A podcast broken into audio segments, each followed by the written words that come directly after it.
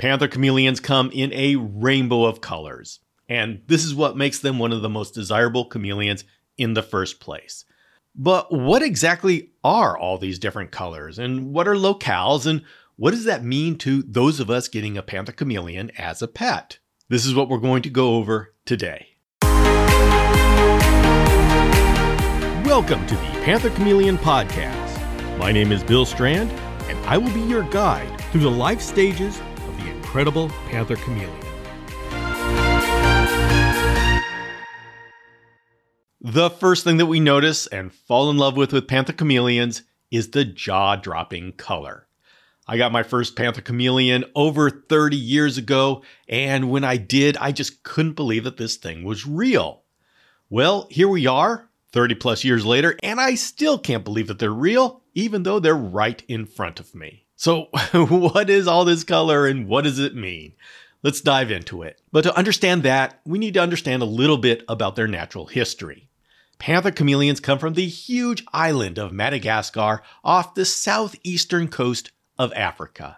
They inhabit a wide range in the uh, northern half of Madagascar, mostly around the coasts. And if you've heard the locales, Nosy Be, Nosy Faly, uh, these are islands. Nosy is the Malagasy word for island.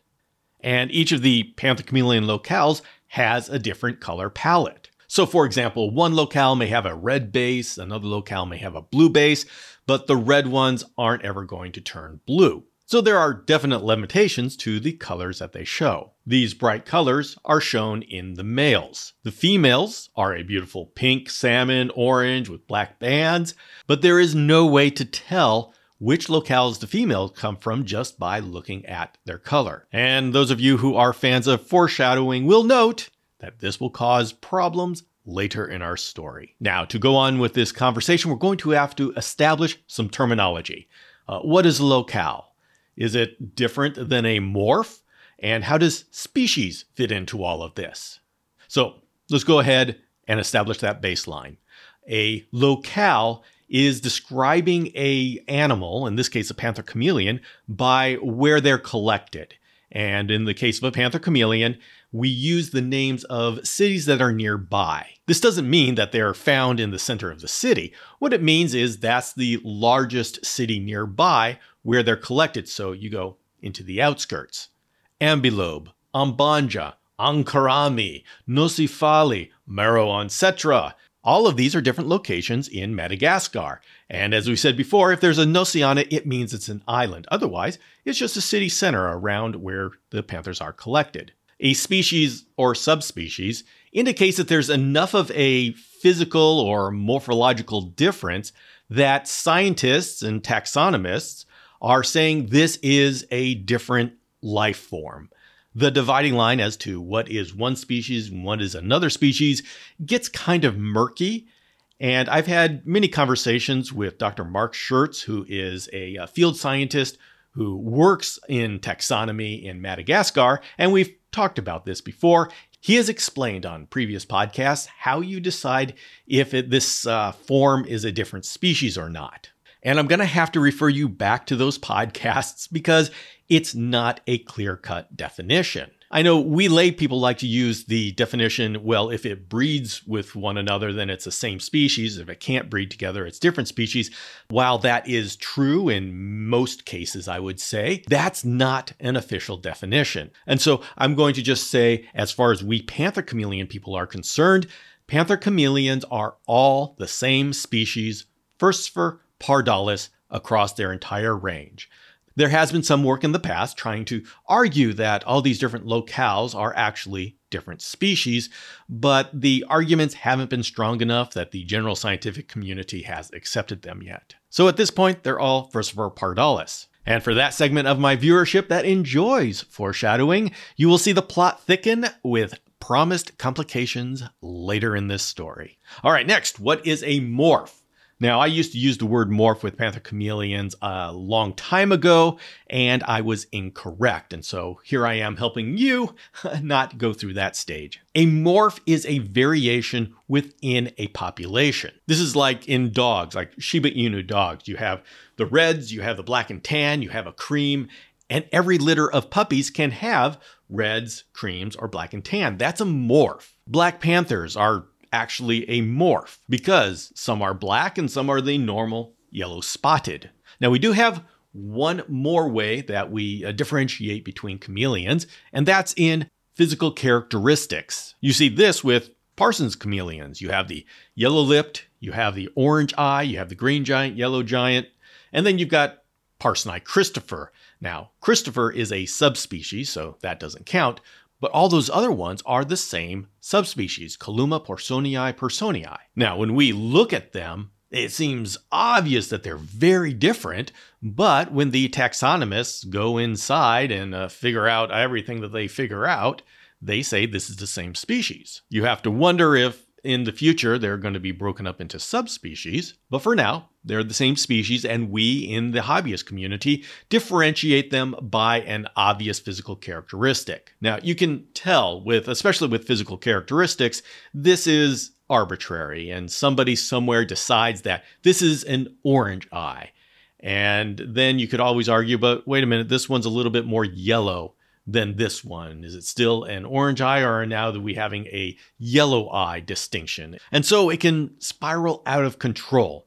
And that's a reason why it was probably very good that panther chameleons weren't described with their physical characteristics because although certain areas have reddish, certain areas have yellowish, certain areas have orange, pink, blue, if you go to ambilobe, you're going to be finding all sorts of different forms there. And so it would get incredibly confusing if we used physical characteristics for panther chameleons instead of locale.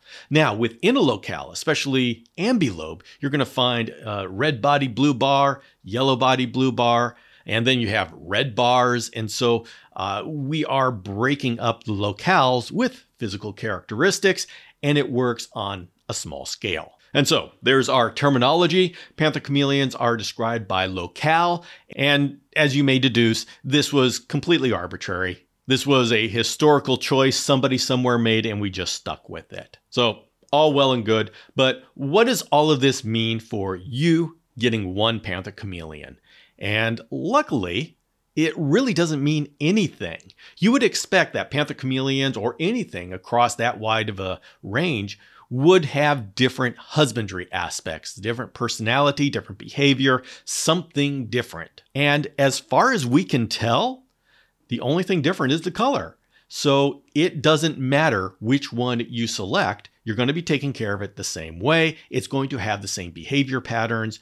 And so the only thing that you need to choose is which color you like. And so let's go ahead and review some of the major options available to you. Let's start with ambilobe. Ambilobe is the most popular locale of Panther chameleon.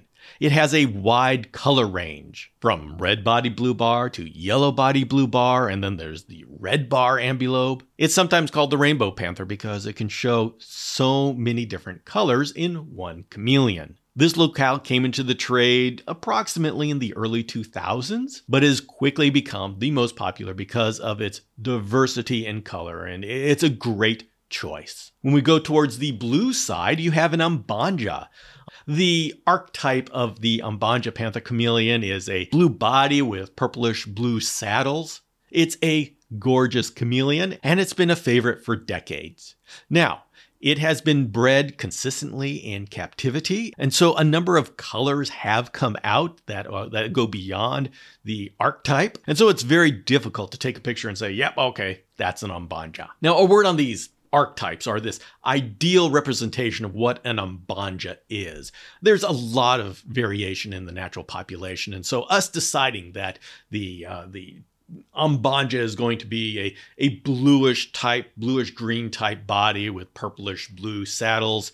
Uh, this is something that we just decided.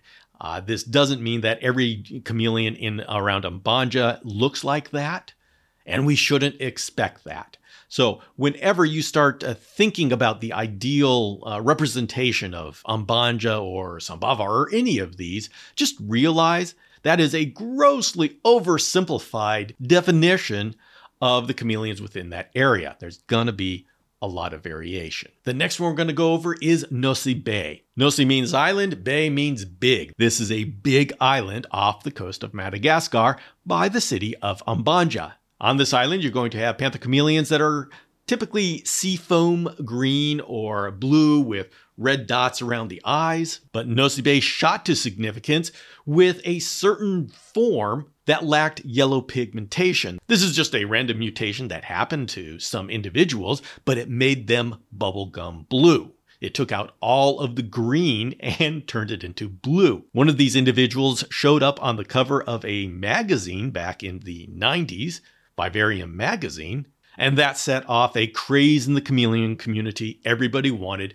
a blue panther chameleon. Lucky for us, some breeders were able to put together enough of a population of blue panthers and selectively breed them so the uh, offspring were reliably blue that this form was available to us. Now, because of this, Nosy Be was plucked clean of any of these blue individuals. And so I'm sorry to say, going to Nosy Be, you most likely won't be seeing any blue panther chameleons, at least not the bubblegum blue. You'll see the standard blue with the red rain around the eyes. But for that, oh my goodness, is this real bubblegum blue? You're going to have to go to the captive populations. And finally, we have Sambavas. Some bava panther chameleons are in the yellow spectrum, so you'll have the yellows, greens, and reds.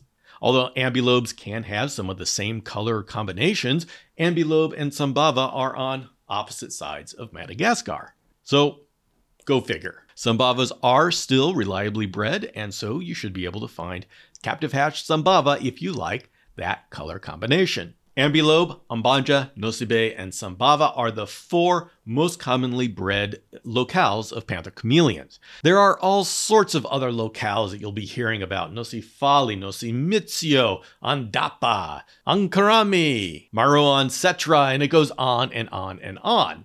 It seems like you can go to any island or anywhere along the coast and find a different color palette combination. So, for your first panther, I suggest not going down the rabbit hole of the myriad of different locales. You will find the best of what panther chameleons can offer in the main four. All right, now we touch on some controversy.